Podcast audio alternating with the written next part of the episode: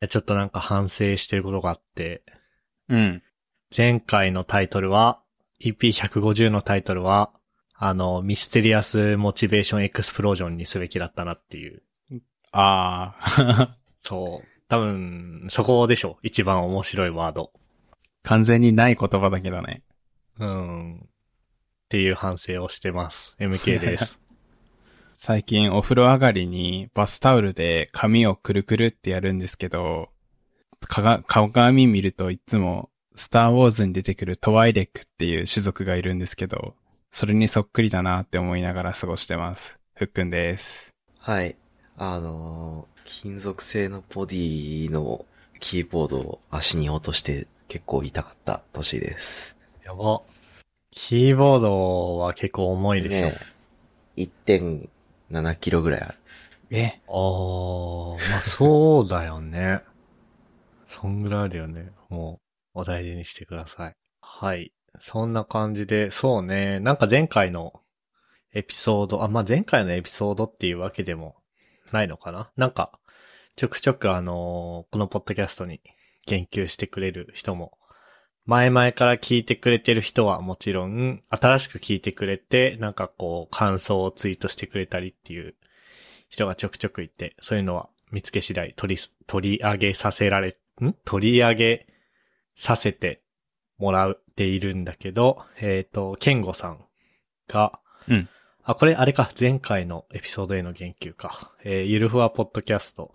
自分も育休取ってて、休養を取ることの重要性を感じた。育休なので育児が忙しいのだが、えー仕事のストレスから離れることは人生を見直す機会になると思うっていうふうに、えーツイート、えー感想をツイートしていただいてました。ありがとうございます。ありがとうございます。共感していただけて嬉しい。ありがとうございます。ね。あ、で、結構なんかね、この、ケンゴさんという方、ポッドキャストを聞いて、こう、何、共感する感想を言ってくれるっていうのもあるし、うんあの、 なんだろうな。結構あの、そう、ツイートに、そうこの、この方も、一人語りのポッドキャストをやられているみたいで、うん。そのポッドキャストの最新話でも、そんなようなこと。やっぱ人間の根源っていうのは、寝たり食べたりすることだっていうのに、こう、あの、育児をする中で気づいたっていう話だとか、あとはノートでも休憩をするということみたいな記事を書かれてたりだとか、その、なんだろうな。まあ、育休っていうご経験を通じて、この間、ポッドキャストで話したようなことと似たような考え方にたどり着かれたみたいで、なんかこう、嬉しいですね。そういうアウトプットをしている方に聞いていただいて、共感して感想ツイートしてもらえるっていうのもはう一番嬉しい。ね、うん。ねなんか、そう結構、ツイッターだけじゃなくてさ、まあ、ポッドキャストだったり、ノート、ブログだったりでアウトプットしている人っていうのは、結構僕は大好きなので、うんうん。あの、 いろいろ辿らせていただきましたって感じですね。はい。そんな感じで、どうしようかな。まあ、本題に入っていこうと思いますが、うん僕から言っちゃっていいですかどうぞ。どうぞどうぞ。えっと、先週のエピソードでもちょっと、あの、行ってきますって感じで言及したと思うんだけど、えっと、この間の土曜日、うん。 8月の、あれ これ何日になるんだろうあんまりこう日付を意識して生きてないから、8月の13日か。8月の13日土曜日に、あの、ジョン・ウィリアムズ・ウィンド・オーケストラ・コンサートっていう、うんまあ、オーケストラコンサートに行ってきましたと。で、その話をします。なんかあの、ジョン・ウィリアムズっていう人の作曲家の、作曲家縛りの、まあ音楽演奏会だったんだけど、ジョン・ウィリアムズってすごい有名な、あの、映画音楽の作曲家の方で、うん。インディ・ジョーンズとか、ジュラシック・パークとか、あと、スター・ウォーズとか、ハリー・ポッターとか、E.T. とか、ええ結構、有名どころの映画の音楽を作曲した人で、うん。あの、僕はあの、スターウォーズとかハリーポッターとかものすごく好きだったから。なんだっけななんかね、今年の1月か2月ぐらいにツイッターの広告で流れてきたんだよね。このコンサートの広告が。うー。うんん。それで、え、マジかっつって。で、あの、即予約してチケット買って、あの、行ってきました。赤坂にあるサントリーホールかなっていうところに行ってきました。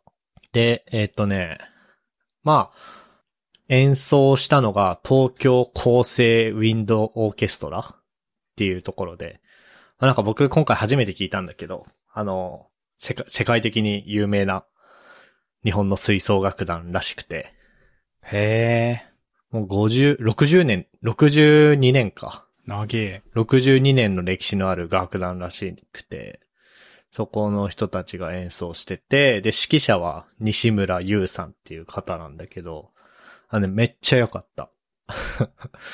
うーん。なんか、まあ、もう音楽は好きだからさ、この映画の音楽はね。うん。だから、そう、感動するのはもう約束された感動って感じだったんだけど、あのーなんだろうな。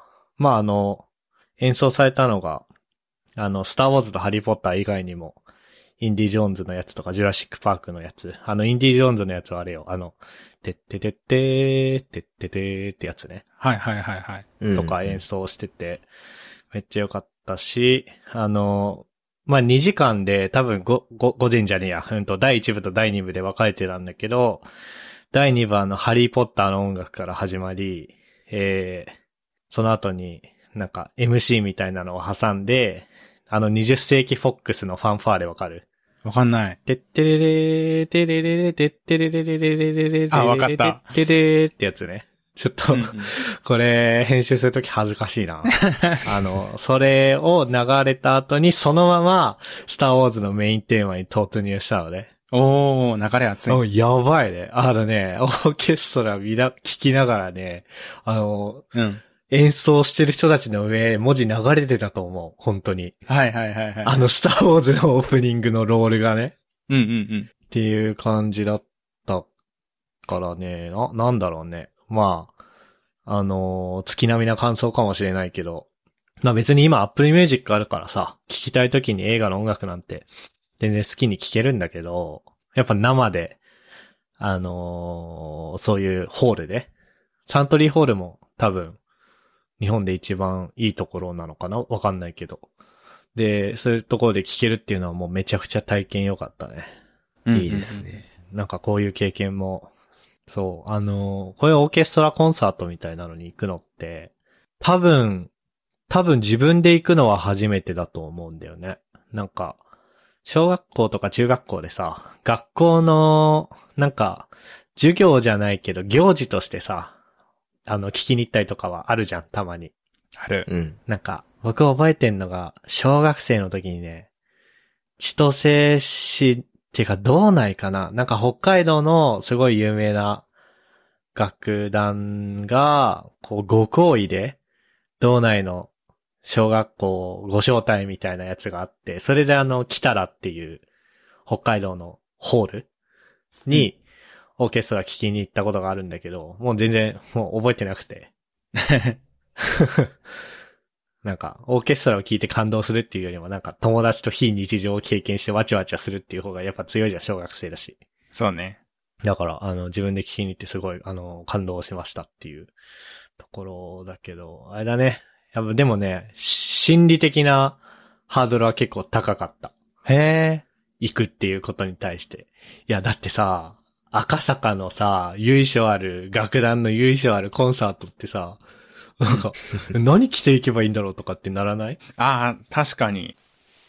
ドレスコードわかんないな。で、いろいろ調べてさ、いや、なんかスーツとかじゃないといけないのかな、とかって勝手にハードル上げてたんだけど、あの、全然普段着でいいらしくて、うんうん。特に何も気にすることはなかった。単純にあの、携帯の電源切りましょうとか、そういうところはもちろん気をつけなきゃいけないけど、うん。それ以外は服装とかは、特になかったね。あと、あともう一個そう。これはあの、高専の吹奏楽部の演奏とか聞きに行ったことあるから、そこはノリとして知ってたんだけどさ。なんかアンコールってあるじゃん。あれとかもさ、知らないとどうすればいいかわかんないよなと思って。確かにわかんない。なんかアンコールって多分するのが礼儀というか。うん。ぽいんだよね。 あの、うんうん。アンコールするつもりで、向こうも用意してきてるっぽいし。へえ。でしかもそこにコロナが重なって、アンコールとかブラボーとかって言わないでくださいっ て、事前に館内放送が流れたりとかしたのね。うん。コロナ前だったらめっちゃ良かったっつって、はあの、最後さ、拍手するじゃんで、ずーっと拍手をやまずに拍手し続けて、で、誰かがアンコールとかって言って、うん。さあ一度退場した指揮者の人が戻ってきて、あありがとうございます、ありがとうございます。では、こちらを演奏しますっていう、なんつうの、流れなんだけど、 うん。コロナでそれ禁止だからっていうか、 それ何もう最初から言っちゃうみたいな。アンコールなどのコールはご遠慮くださいって放送してるっていう感じで、まあだからあのー最後も拍手だけずっと続けてるみたいな感じで、でもそういうのって知らないとわかんないじゃん。そうだね。まあ、周りの人の真似してればいいだけだからさ。うん。別に知らなくてもどうってことはないんだけど、うん、なんか、うん。やっぱ、身構えちゃうじゃんそういうのって。 我々的には。そう。だから、そういうハードルはありつつも、まあでも楽しかった。うんうん。うん。そんなところっすかね。あの、アンコールも良かったね。あの、なんか、わかん、なんかね、あの、拍手が鳴り止まない中、指揮者が普通に退場するんだけど、なんか、それ退場しても拍手が鳴り止まないから、いやいやいや、みたいな感じで指揮者出てきて、またお礼して、またいやいやいやって帰るんだけど、 まだ拍手が鳴り止まないから、しょうがねえなーみたいな感じで一曲、もう一曲演奏するみたいな。へえ。何こういうのな、よ、様式美というか、なんかそういう感じだったのと、あと、面白かったのが、これ言っていいのかなまあ、別に言ってダメってことないと思うから言うけど、うん。指揮者の人が突然ライトセーバー出してきて、 えー、す ごっ。で、あのーその楽団のその演奏の人と、こう、ライトセーバー、その人もえライトセーバー出してきて、 ちょっとこう、何、ライトセーバーで振り回して戦う振りとかしてみて、そっからダース・ベイダーのやつを演奏するみたいな。お、いいな。とかであの、超面白かった。すげえ。そういうことしてくれるんだ。ね。で、あの、MC というか、その、だから今回演奏されたのが、まあオリンピック、一個だけ映画全然関係なくて、オリンピックファンファーレっていう、1984年のロサンゼルスオリンピックのテーマ曲的なのを同じ人が作曲したのかなそれを最初に演奏したんだけど、うん。その後に MC 入って、で、レイダースマーチっていうインディ・ジョーンズのあの曲ね。うん。と、ジュラシックパークの曲演奏した後に、なんか、これは全然全く知らなかったんだけど、11人のカーボーイっていう映画の曲うん。が演奏され、休憩挟んで、ハリーポッターの曲行って、で、そこから20世紀フォックスからのスターウォーズラッシュみたいな。はいはいはい。その、扱ってる映画が変わる旅ぐらいのタイミングで MC 入れてくれて、それもすごい面白かった。これから演奏するのは、こここういう曲で、でなんか、なんだろうな、スターウォーズの、えっと、エピソード7かなエピソード7の、レイのテーマってやつでは、この、このフレーズ使われてて、これにはこういう意味があって、みたいな解説入れてくれたりとかしてて、あの、面白かった。うん。うわ、めちゃくちゃ教養っていう感じがする。まあ、てな感じで、めっちゃ面白かったですっていう感じですかね。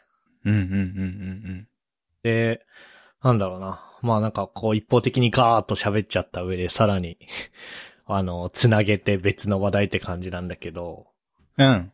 なんか、結構、これ僕映画とかコンサートとか、まあコンサートは今回行くの初めてなんだけど、うん。そういう時間ってめっちゃ好きで、まあもちろんその中身のコンテンツ自体ももちろん好きなんだけど、もう一個自分が、の時間の過ごし方として無意識に求めてたのが、もしかしたら前もポッドキャストで話したかもしんないけど、まあコンサートの途中ってスマホいじれないじゃん当然。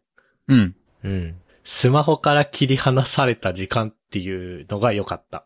うんうんうん。なんかぶっちゃけさ、映画とかもそうだと思うんだけどさ、コンサートで演奏聴いてる間さ、まあ、もちろん、聴いて、うわーすげーってはなるんだけどさ、全然関係ないことも考えたりするわけじゃん。ぶっちゃけ。うん。うんでも、その時間超良くない確かに、なんか強制的にスマホから切り離されてる時間ね。そうそうそう。で、家で映画見たりとかは普通にスマホいじりながらさ、映画見たりとかするじゃん、やっぱ。うん。通知来たの見たりとかさ。うん。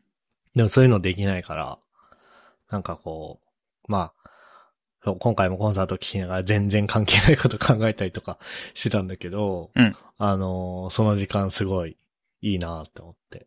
もうだってもう今さ、お風呂ですらスマホ持ち込めるからさ、持ち込もうと思えば。 うん。うん。なんかそういう時間を、こう、絵に、絵に行くっていう意味でも、ね、あの、映画とかコンサートとか、その、その場でコンテンツを楽しむっていう経験をしていくといいなって、コンテンツ提供してる側にそんなこと言ったら怒られそうだけど、ね思いましたっていう感じですね。はい。うんうんうんうん有料のデジタルデトックスというか。うん。あ、そうだね。いいね。有料のデジタルデトックスいいね。 体験を買いに行ったんだ。超高級だね。あ、まあでもね、コンサート、チケット、なんか想像してたよりも、まあ、2時間とかから安かったのかもしんないけど、うん。僕のやつね、あの、まあ大体こういう観劇とかコンサートとかってあの席ごとに値段が違うじゃないうんで、僕ね、一番いい S 席で、うん。おそれでもね、5000円とかだったよ。お。あら、思ったより安い。ね。うん。で、調子に乗ってさ、うん。あの、ハリーポッターと呪いの子っていう、ハリーポッターって全部で映画が8作だっけ何作だっけ。なんか最後がさ、 パート1とパート2だから、あの、それのせいで全部で何作あんのか。あの確か8作だと思うんだけど、うん。で、9作目が、映画になるかどうかは決まってないけど、今舞台でやってんだよね。へえ。で、そのね、舞台をね、見に行こうかなって思ったの。うんうん。それで料金調べたらね、それはね、あのね、一番いい SS 席で1万7000円で、おお。一番安い C 席でも7500円とかだったから、うんうん。やっぱ、多分安かったんだと思確かに。へえ、呪いの子舞台やってんだ。う。うん。で、席も、いい席もめっちゃ埋まってるしさ、うん。舞台の方は。あと舞台こそ自分の中でのハードルめっちゃ高いよね。 舞台こそど、うんうんどういう感じで見に行けばいいかも全然わかんない。確かに。まあでもなんか、なんだろうね。半年とか一年に一回ぐらいはこういうコンサートとか行ってもいいなって思えたから、うんうんうん。結構いい体、いい体験でしたよ。いいですっね。ていう、っていう感じっすかね。これ広がりますかこの話は。もう、良かったっていう話をひたすらして僕は満足したけど。いや、なんかね、あのー、確かに、小学、いや、中学校だったかな、市の、なんか、コンサート会場みたいなやつに体験学習に行きましょうみたいなやつは確かにあって、うん。で、確かにな、なんも内容覚えてないんだけど、非日常は体験したな、ぐらいの感じで、それ以来全然さ、触れてなかったから、あの、それこそ、興味っていう意味でも、全然触れてなかったからさ、うん。でも今の感性、大人になった感性だからこそ触れてみたらなんかありそうだなって勝手にそ思うった。そうそうそう。いや、そうだと思うよ。なんか、スターウォーズとかもさ、僕子供の頃から好きだったけど、うん。大人になって、なんかいろいろさ、 無駄にスターウォーズのウィキとか調べながら見る、見て、はいはいはいはい。あ、確かに、ダース・ベイダーはエピソード1の頃からダース・ベイダー的な面はあったんだなとかさ、そういう伏線をちゃんと見たりとかさ、うん。そんなに深く考えるみたいな うんうんうん。向き合い方ができるようになったから、うん、なんか、いいと思うよ、行ってみると。そうだね。コンサートも、しかも舞台もなんか若干興味あるんだよね。え行こっかな、なんか。ー、いいじゃん。ちっちゃい頃なんか人形劇団みたいな人たちが札幌でなんか行ってさ、うん。しょっちゅう見に連れて行ってもらってた記憶があるんだよな。おー山彦座、小熊座、検索したら出てきた。多分これだな。ちょ、昔超好きだった気がするんだけど、い今一切記憶がない。いいね。えー。だから多分、楽しむ素、素質、素養はあるはずだから、うん今度行ってみようかなって思いました。 はい、ありがとうございます。 そんなところですかね、僕のやつは。じゃあ、ふっくんのやついくあの、ブックマークか、最近変えてみたんですよ。ブックマークサービスか。ブックマークサービスを変えてみて。うん。まあ、理由は特になくて、その、なんか新しいサービスに触れたいなーっていう適当な気持ちで、これまであいいじゃはん。うん。ポケットっていうブックマークサービス使ってたんだけど、ある日ツイッターでチラッと誰かがいいね、これって言ってたレインドロップっていうやつに変えてみたんですよ。えっ、と、レインドロップ .io ってやつか。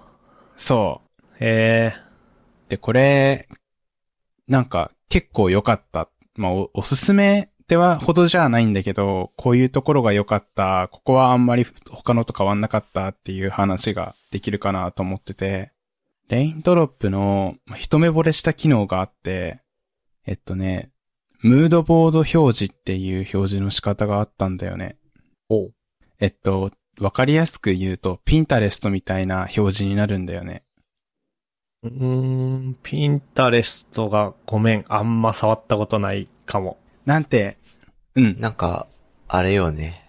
えっと、まあ、ツイッターとか、タンブラーとか、あそこら辺のサービスの投稿がこう、キュレーションされていって、で、なんかそれがどんどんタグ付けされていってユーザーとかによって、で、検索していいなと思った投稿とかを、ピン、ピン止めというか、感じでやると、こう自分のホームのところにこう、その画像が並ぶっていう、あれよね。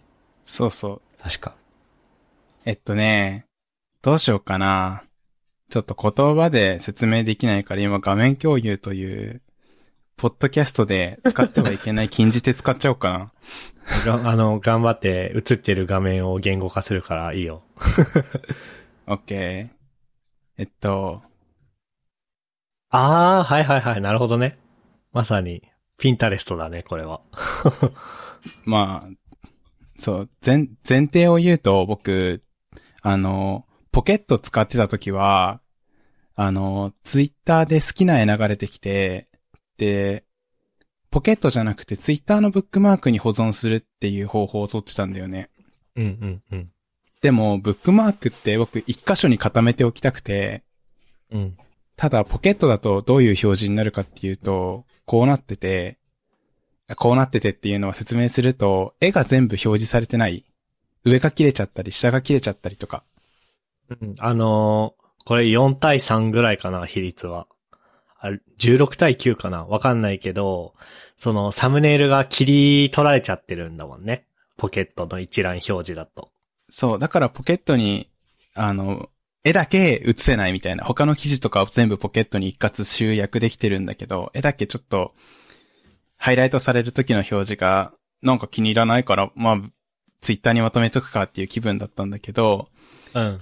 あの、副次的な効果、なんか気分でレインドロップに変えて、え、表示いろいろあるじゃんっつって、いろんな、4つ表示があるのかなリスト、カード、ヘッドライン、ムードボードっていう表示ができて、う。ん。ムードボードっていう表示が、なんか画像が全部、全部、まあ、切り取られずに表示されて嬉しかったっていう話ですね。ひ一つが。ちょっと、共有されてる画面をうまく言語化するわっていう風に、うん。 使命を、という使命があるのに。これはね、確かにね、ピンタレストとしか言いようがないわ。だよね。ピンタレストとか、あとあれだ、なんか昔さ、タンブラーをさ、自分のポートフォリオサイト代わりにしてるデザイナーの人とかいたじゃん。うんうん。そういう系の人のタンブラーの画面って感じ。ああ、わかる。わ、わかるけど、あれだな。確かに。あの、か、なんだろうね、あの、はい、 すいませんでした。見た目あれだね。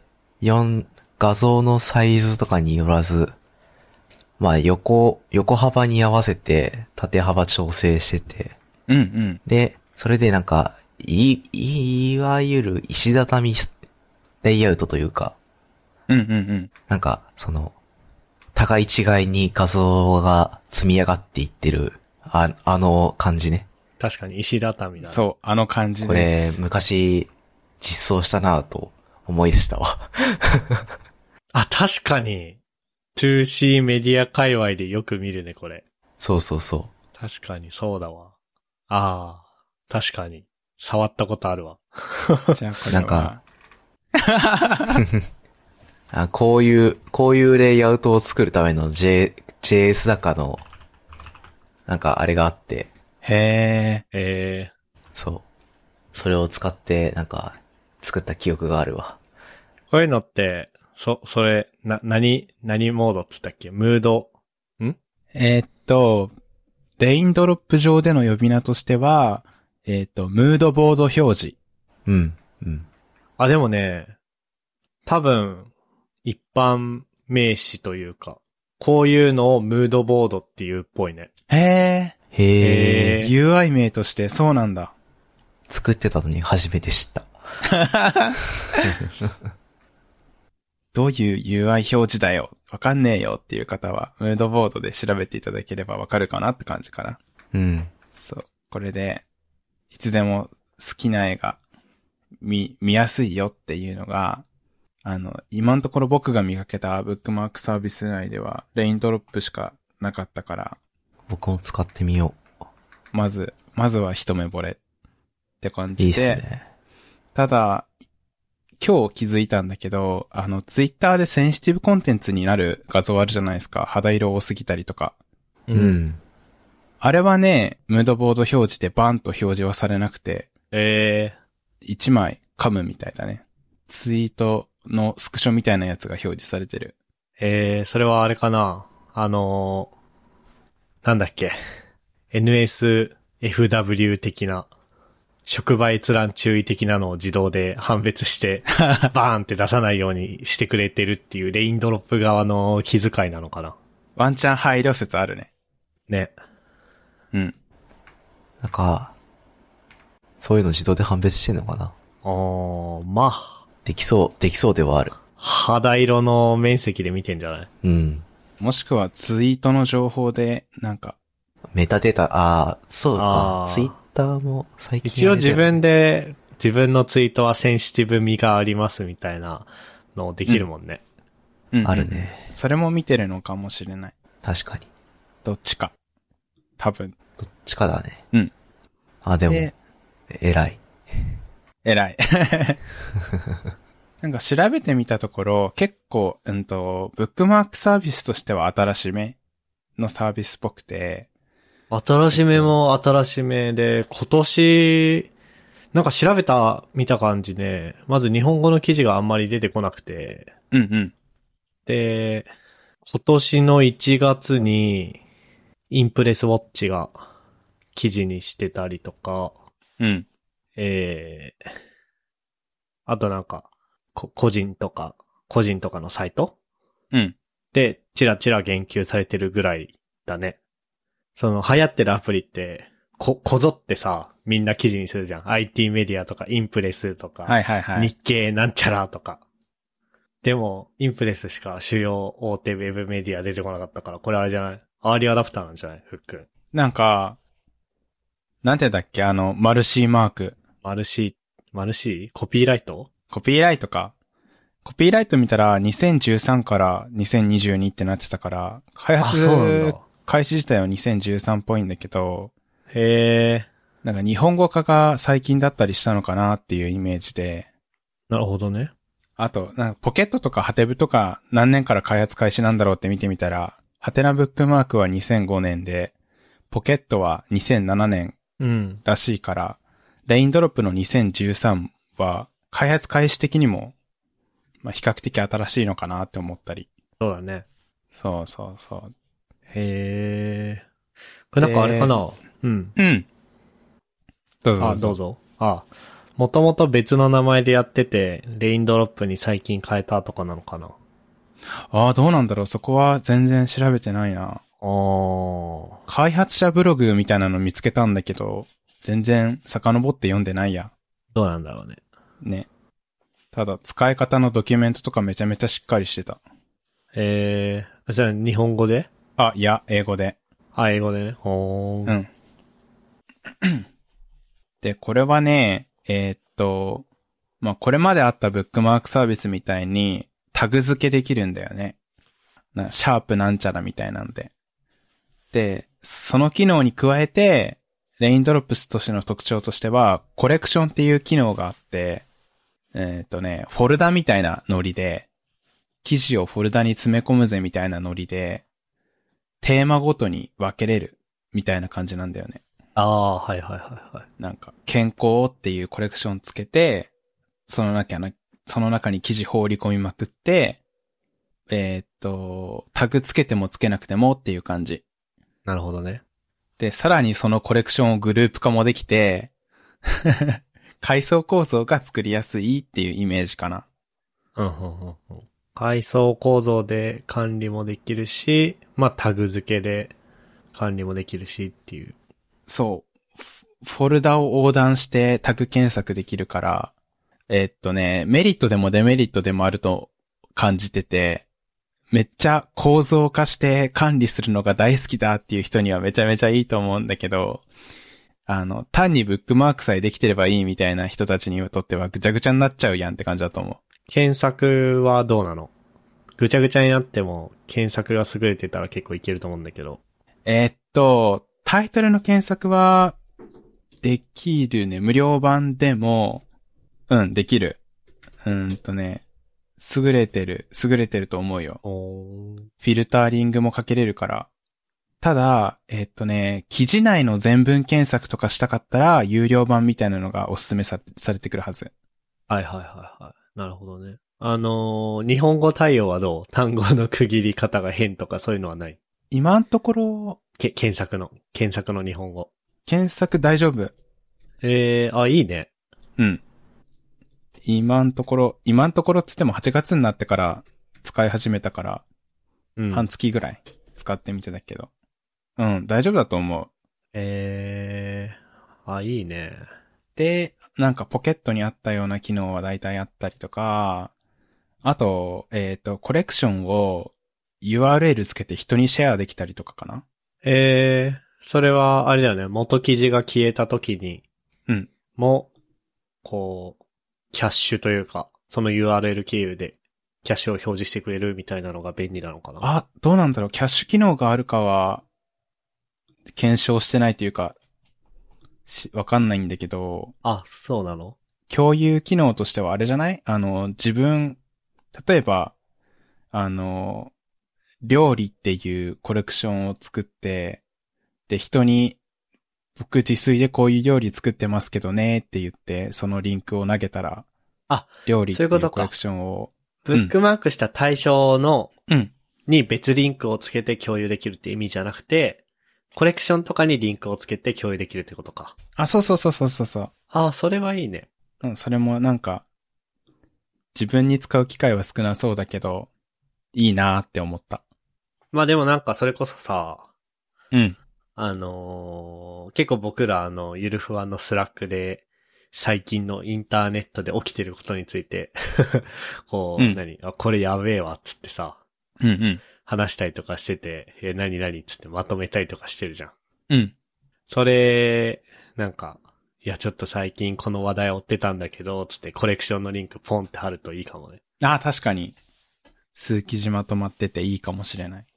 うん。で、あとは、あもう一ついいと思ったところがあって、えっと、コレクションの名前と、あと、名前に対してアイコン一つ付けれるんだよね。おー。なんかこれも例えるならば、トゥードゥイストみたいな感じが近いかなと思ったんだけど、伝わる人、伝わらない人いそうだな。古い人使ってるけど、アイコンつけれるの知らなかったわ。 そう、これアイコン付けれてさ、うん。僕のツイッター遡ったらそのスクショ載ってるかもしれないんだけど、だから、もし気になった人いたら、見ていただければって感じなんだけど、アイコン作れる機能を、割と気に入ってまして、ブックマーク整理したらどうのこうのってやつツイート。そうっす。あ、じゃあ小ノートに貼っておきますわ。お願いします。で、これ、あのーなんだろう、た決めんのめんどくさーって人は、結構なんかデメリットになる機能かもしれないんだけど、僕こういう名付けとかさ、あの、アイコン付けとかってなんか、自分の中で覚悟を決める感があってさ、方向性をつけるというか、わかるよ。た例えば、人生っていうコレクション作ったんだけど、うん。それのアイコン紙飛行機にしてたりとか、おー、それはどういう、あれですかいや、あの、選択肢があったんですよ、アイコンにね。うん。で、山道を登ってるのも人生っぽいし、しうん。人が走ってるのも人生っぽいっちゃ人生っぽいし、いろいろ迷ったんですよね。そうだね。うん。まあでも、あの、気楽にやりたいっていう気持ちが強くて、なんで紙飛行機にして、まあ、風の流れるまま飛んでみるか、的なノリで決めたっていう、なるほどね。そう、そういう思いが、思いが詰められる。あの、朝の空を見上げて、今日という一日が、笑顔でいられるようにそっとお願いしたとかではないのなんだ、なんだそれ。あの、AKB48 で人生は紙飛行機っていう、 知らなかった。あ、知らない ?365 日の紙飛行機っていう歌の冒頭が僕が今、朝の空をどうのこうのって言ったやつなんだけど、その中でサビが人生は紙飛行機って言ってるから、一瞬それかなと思ったけど、 それではないと。それではありませんでした。あなるほどね。あの なんかの朝ドラの曲だったけどね。あ、そうなんだ。ライアーごめん、ちゃちゃ入れて。はい、どうぞ。 そういう意味で、なんか、リンクしてんな。そんな意味で、紙飛行機にしてたりとか、生存戦略を、あの、カンテラっていうか、統治、松明にしてるんだよね。うん。これは、意味を説明すると、あのーなんだろう、なんか、人生って苦難の連続だけど、松明あればそれを道しるべにしていけばよくね、みたいな。のはいはいはいはいで、生存戦略っ ていう、僕の中で生存戦略ってそういう立ち位置のテーマだから、うんそのアイコンにしてみたりとか、あと、面白っていうコレクションには、あの、草 これはわかりやすいね。そうそうそうそう、そういうのにしてみたりとかっていう、その、コレクション名の他にアイコンを設定できるっていうのはなんか面白いなって思った。えー。あー、でもわかる。こういうアプリをさ、使うときにさ、うん。どういう風にフォルダ分けするかとか、まあ、そもそもどういうフォルダを作るかとかってさ、うん。こう、考えちゃうよね。考えちゃうし、楽しいよ考えちゃう。そう、楽しいんだよね、これ。僕、それであの、パッと思いついたのはあれだね。うん。あの、リ、リーダー、リーダーっていう、うん。 RSS リーダーのアプリを僕使ってるんだけど、iOS とか Mac とかのやつね。うん。で、購読するブログをさ、フォルダ分けできるんだけどさ、はいはいはい。これがなかなか迷いどころというか。うんうんうんうん。で、まあ、とりあえずテックっていうフォルダを作って、あのーまあ、キータとかゼンとかのやつとか、完全に技術ブログに振り切ってるブログとかはそこに突っ込んでんだけど、うん。こう友達のブログをさ、フレンズってフォルダに分けてんだけどさ、うん。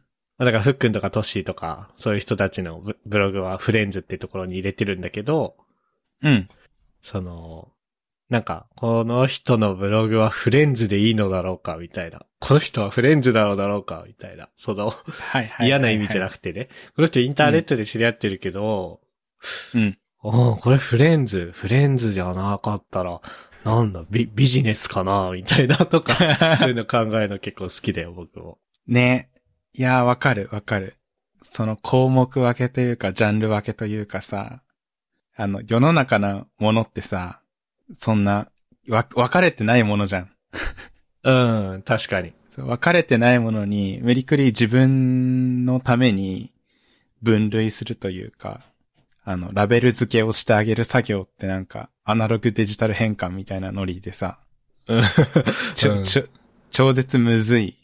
んだけど、できた時楽しいよねっていう。確かにね。ああ、確かアナログデジタル変換っていう例えおもろいね。なんか、どういうサンプルレートで世の中を切り取ってるかとか、 そうそうそうそうどこに、どこに0と1の敷地を置くかとか。そうそうそうそうそう。めっちゃむずいよね。うん。まあ、だからどういうふうに自分が世の中を切り取ってるかっていうのを表してるよね。で、やっぱり世の中の切り取り方も変わるからさ、うんうん。もうなんか全部フォルダとかカテゴリーとか全部吹き飛ばしてゼロからやりたくなったりとかさ、わかる。あるよね。その気持ちもあったかもしれないな。ブックマークサービス変えてみるあっていう変えたの。はね。なるほどね。いや、そうだよね。だってさ、うん。ハテナブックマークやめてポケットに移ったのも結構最近じゃなかったもえっと、い仕事辞めてすぐだった な。う最近も最近半年とかだ、ね。今年そしたら半年前、半年前。結構ノリで変えちゃってるな。ええあ、でもいいね。なんかこう、新しいアプリとかサービスを使い始めるっていうのが、なんか、うん。なんでだろうね。時代が変わったのか自分が変わったのかわかんないけど、うん。あんまやんなくなった気がしててさ。あら。あの、え、レインドロップ以外にある最近新しく使い始めたなっていうアプリ。レインドロップ以外か、なかなかすぐに思いつかないっていうかないかも。うん。ないっす。ヨッシーはどう僕、Apple Music のサードパーティークライアントでサイダーっていうのがあるんだけど、うん。最近使い出したね。これ OSS で、うん。へえ。僕、あんまりフロントエンド詳しくないんだけど、えーとね、CIDER で、サイ、うん多分サイダーって読むんだけど、クラス、クロスプラットフォームの Apple Music のサードパーティー製クライアントで、あ、エレクトロンか。パソコン向けのやつね。そうそうそう。赤いアイコンのやつかな。はいはいはいはい。これを最近使ってる。ええで、なんか使い出した理由が、うん。まあ、会社の PC と自宅の PC で、なんか Apple ID にはログインしてるんだけど、その PC に音楽データとか入れたくない環境があって、その、まあ、音楽聴くだけなら別にダウンロードしなくてもいいからいいし、けど、こう、なんていうの、使うアプリは統一したいというのがあって、うんうん。うん。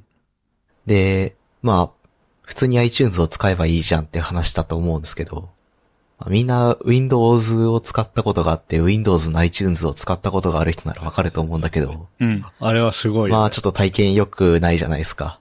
うんめっちゃわかる。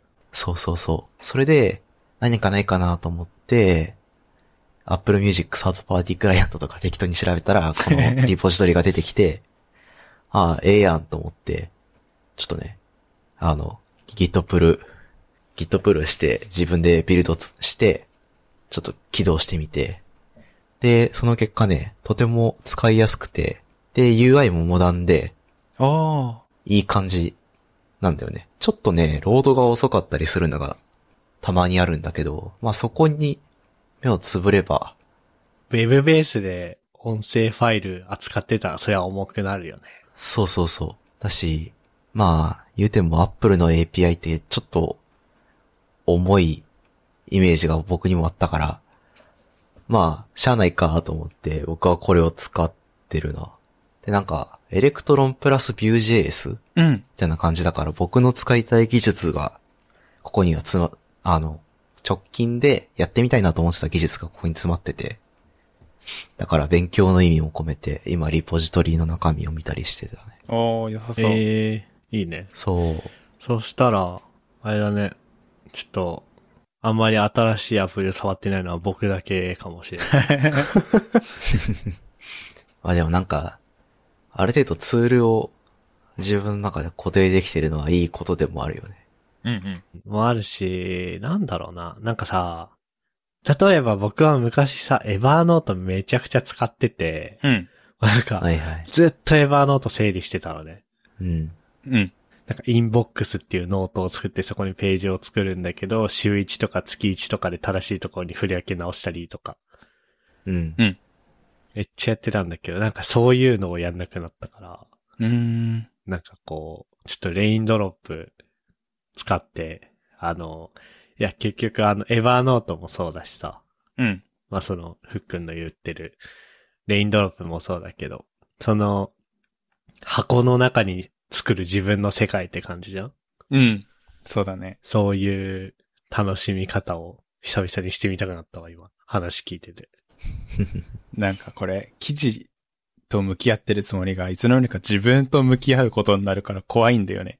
ああ、いやでもそうでしょ、もう、ここまでインターネットにさ、うぞうむぞうがあるようになったらさ、うん。もう全部見るのは無理じゃん。そうだ無ね。理だね。であれじゃん。だからどういう本を読むかで自分はやっぱ定義されるみたいなとこあるじゃんああ、はいはいはい。あの、よくあるじゃん、なんか、国会図書館にの蔵書数はこれぐらいで、人が一生のうちに読める本はこれぐらいみたいな。うん。あるね。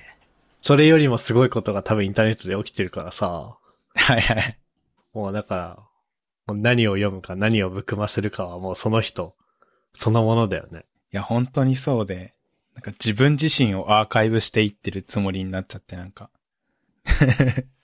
楽しいっちゃ楽しいけどね、っていう。それ、いいね。なんか、自分自身をアーカイブか。あ、なんか、僕死ぬときあれだな、ソースコードをさ、うん。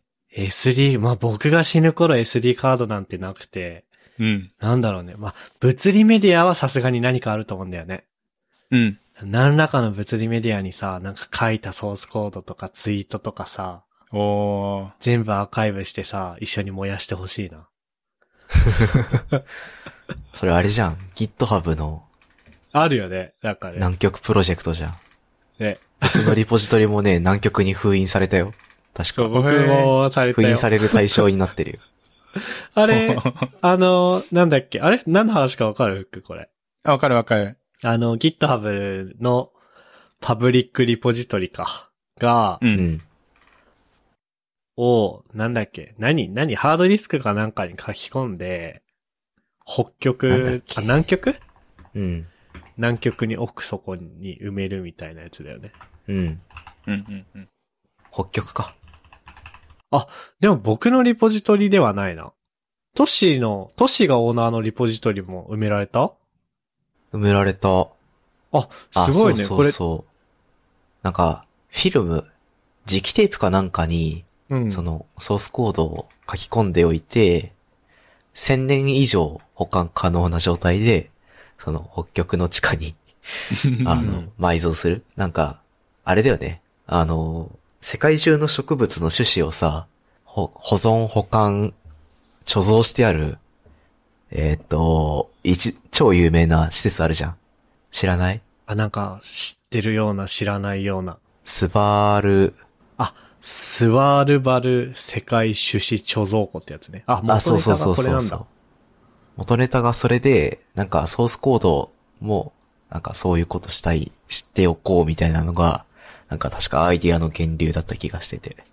なんかそれを、やって、よかっ、よかった、よかったみたいな。 うんうんうんうん。まあ、いいねあれですね。なんか、GitHub に、ちょっと話ずれるけど、GitHub にさ、うん。こう、某社のインターナルなプロジェクトのソースコードが アップロードというか、プッシュされ てさ、パブリックリポジトリとして公開されててさ、で、何転職サイトのポートフォリオとして掲載したみたいな話あったじゃん。あった。うん、あったそねう。。あれも、なんか、北極行きするんじゃないかみたいな。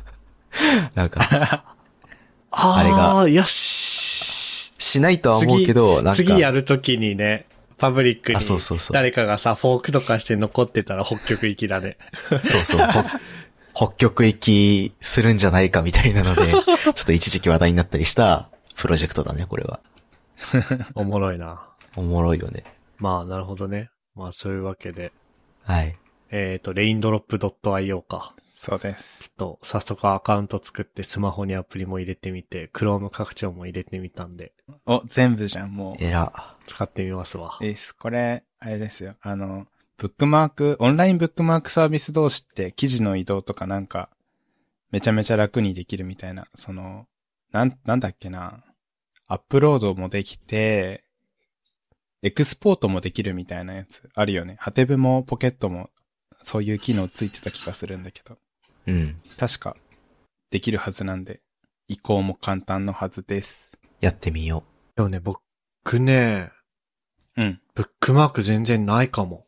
おー。なんか、昔、あれ僕、クロームのさ、ブックマークにめっちゃいろいろ入れてたはずなのにさ、うん。今なんか、ないんだけど。マジか。うん。なんか、吹き飛ばしたのかなうざくなって。あ、でもありそう。 僕がレインドロップに集めたのは、えーっと、ハテブのブックマーク、ポケットのブックマーク、ツイッターのブックマーク、えっと、ブラウザのブックマークにあったやつ、あと、スマホでずっと開きっぱだったタブ、サファリとクロームで開きっぱだったタブのサイトも全部まとめて集めてきたっていう感じかな。ツイッターのブックマークって何手動で移したってことそれとも、インポートという機能があんのあ、手動です。あ、手動だよね。びっくりした。いや、ツイッターのブックマーク僕結構使っててさ、あー、あのー今自動で移せるんだったらいいなって思ったけど、さすがにだってツイッターのブックマークって多分 API ないよね。多分ないと思う。あれ、アプリの機能だよね、確かね。そうそうそうそう。なんかさ、あ、アプリの機能だけど、まあ内部 API か。そう、非公あ開のの API ーを使って最るか近出てきたツイッターの新しい機能あるじゃん。スペースとか、うん。ブックマークとか、あとアンケートとか。うん。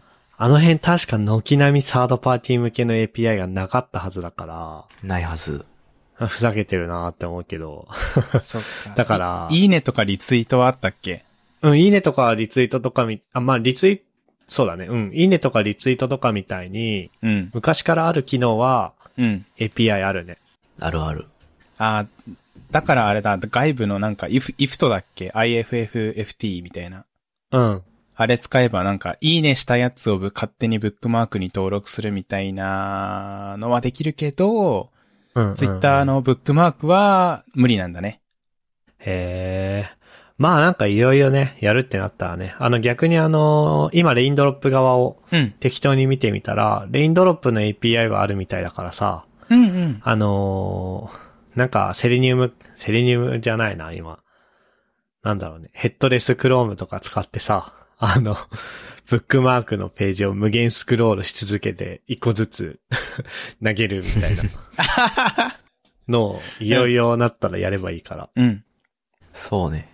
あ、でもいいね。なんか、あ、いいね。こういうアプリを使い倒すっていうことを、ちょっとやってみようかな、僕も。僕も個人的には楽しいですね。アカウントを作ってみた。おー行動力すご。てな感じですかね。てな感じです。はい。いやー、あと、まあ、そんなところかな。はい。です。えーここまで聞いていただいた皆さんありがとうございました。番組内で話した話題のリストやリンクは、ゆるふわ .com スラッシュ151にあります。番組に関するご意見、ご感想は、ツイッターハッシュタグ、シャープゆるふわでツイートお願いします。えー面白い、応援したいと思っていただけた場合は、ウェブサイトのペイトレオンボタンからサポータープログラムに登録していただけると嬉しいです。それでは、MK、ふっくん、トッシーでした。ありがとうございました。うございました。ありがとうございました。 And now, a short commercial break. 現在エンジニアの採用にお困りではないですか候補者とのマッチ率を高めたい辞退率を下げたいという課題がある場合ポッドキャストの活用がおすすめです音声だからこそ伝えられる深い情報で候補者の興味関心を高めることができます株式会社ピトパでは企業の採用広報に役立つポッドキャスト作りをサポートしています気になる方はカタカナでピトパと検索し X またはホームページのお問い合わせよりご連絡ください。